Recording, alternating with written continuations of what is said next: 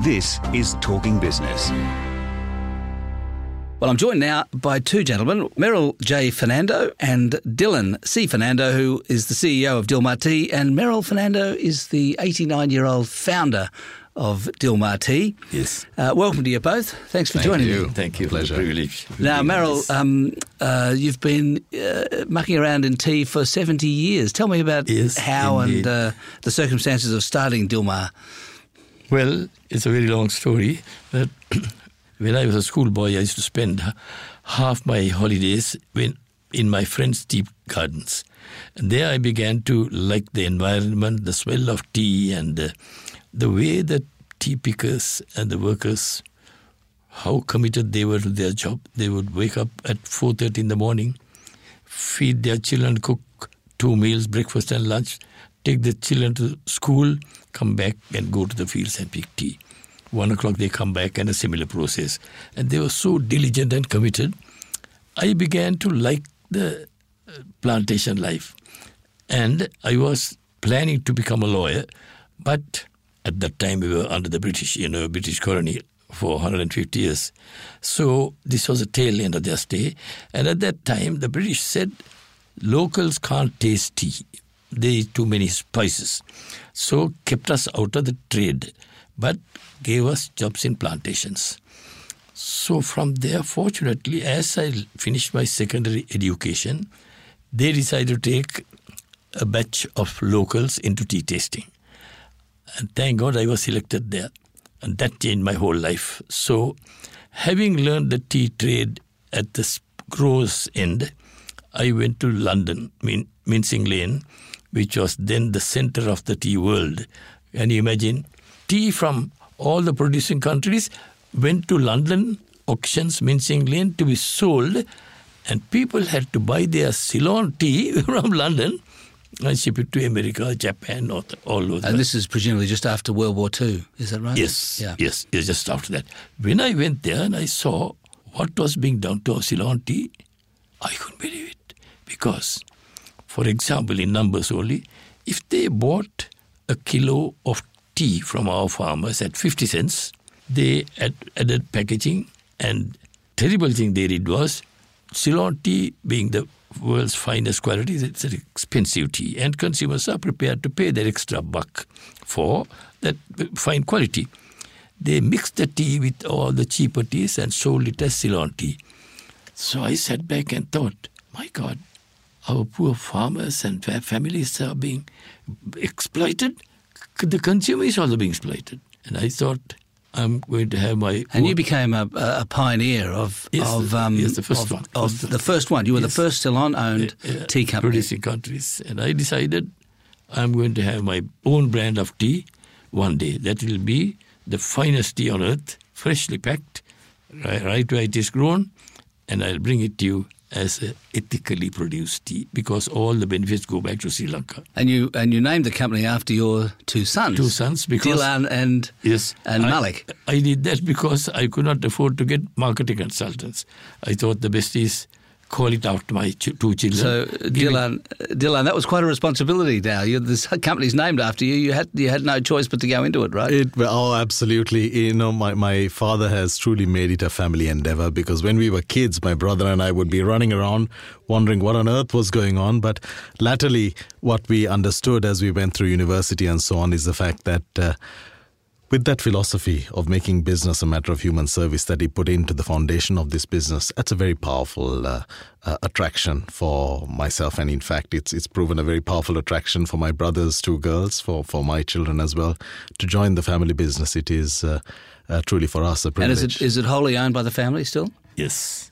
And, and give us a, a, a quick portrait of the business. What what exactly? ha- ha- Uh, uh, all the tea comes from Sri, from Sri Lanka. What do you and you're exporting around the world? Is that Yes, with, basically with the going on? exception of a few terroirs like uh, Darjeeling, for example, in certain instances, we need a specialty tea. So we have tea, but not only tea from Sri Lanka, but uh, single origin tea. So we have single estate teas from our own tea gardens because as a tea grower, the greatest uh, pleasure for us is to show specific terroirs. So you have from Craighead Estate, you have spectacular white teas, probably the finest in the world. Then you have from Opata Estate, really nice uh, floral oolongs, and, and so many different uh, types of tea. Because with tea, the greatest attraction is the fact that it is truly representing the fingerprint of nature. That that aspect of terroir is something that is wonderful, and that is why my father uh, was was so encouraged because we wanted to share not only the the pleasure in tea but also the integrity and and, and benefit the workers. So for us, it's it's a fantastic experience. So has, has tea sales been knocked around by the um, by the popularity of coffee? in recent times? Everyone's having lattes now. Well, actually, the converse, because tea is growing and there's a new generation. There's Yeah. Gen Z is coming to tea in an incredible way, mainly on the wellness. But we focus on what lies beyond the wellness. Wellness is assured with fresh tea. But I'm not sure they're drinking black tea. They're drinking fruit teas, aren't they? They're drinking infusions, but they're drinking a lot more tea as well. So it's it's a good thing. You don't mind what sort of tea they drink as long as it's tea. well, with infusions, you know, we, we grow cinnamon, we grow cardamom, clove, and we, we use those as part of our infusion. So for us, infusions We mean grow them on our own. Me- uh, Merrill, you were never tempted to get into the coffee business? No, no, no, no. No, no, no. I like an occasional cup of coffee when, when I only when I travel, but uh, otherwise I have no. I never had the inclination to drink coffee that much. Although I must say, when I was a little boy in the village, people drank a certain amount of coffee, and they roasted the coffee black. And when they make, bring the coffee, it's jet black. And they put milk into that, and we were, I was raised. I had maybe every, at least one cup a day. And So what, I what don't. do you uh, what do you think of putting milk into tea? Shouldn't it. It's, it's Shouldn't do cardinal sin. It's an aberration. because Shocking. there are only three types of tea: green tea, oolong tea, and black tea. That's all come from one plant, and it's a process of manufacturing. Is that so? Yes, There and you are. no other product in the world can be called tea, and people mis you know misread certain labels and then say, "Oh, that's tea. I go and buy that tea." And I can give so many examples when I stand in the tea aisle in countries when they buy, why- do you buy that tea? Oh, that's very good tea for me. I said, no, that's not tea. That's what? Tea is only those. Then they drop it and go and buy that real tea. So, what do we what do we think of tea bags? Well, tea bags, I humbly say that the best way to drink tea is loose leaf. You get Could not agree more. Then I only drink loose leaf tea when I'm at home. Tea bag came for convenience. Convenience ca- comes at the sacrifice, even a little bit, of the goodness of a product. But the convenience comes at a cost. You started paying for the pot bag, the square heat seal simple bag. Then they made it string and tag. The same tea made string and tag. Then they made it envelope bag, paper. Then they made it foil bag. What are you paying for? All the frills. It doesn't The- it doesn't taste like the same tea. It tastes like it doesn't taste like the same tea. I, I always recommend friends to follow my example and drink loose leaf tea. You get all the benefits of it. And I'm in fact working on a product where you will get, maybe in the next three, four months, it'll come into the market, uh, where you will get loose tea in a bag. You just tear off the bag, put it in the infuser, boiling water, drink it, make it convenient, but the real thing. Sounds good. So, um, what's the size of the company now, Dilhan? Well, our What's global can- sales- global sales. What is it? its uh, retail value is around 500 million dollars. So we're not we're not uh, the biggest, but then our, our objective was never to be the biggest, but uh, to focus on quality. And and is your business entirely tea, or do you have other aspects to your business now? tea significantly, but we also do packaging because you know at the time my father started, uh, we didn't have uh, printers, we didn't have, uh, in fact, we didn't have any of the infrastructure that was associated with with a packaged uh, product.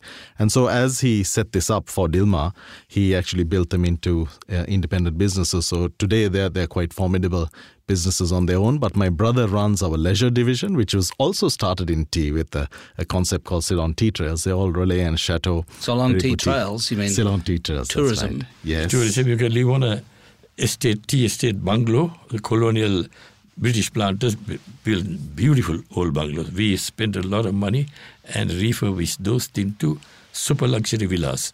So each we have about six of those bungalows in six different estates. In the uh, in the plantation. High Plantation, about 5,000 feet elevation.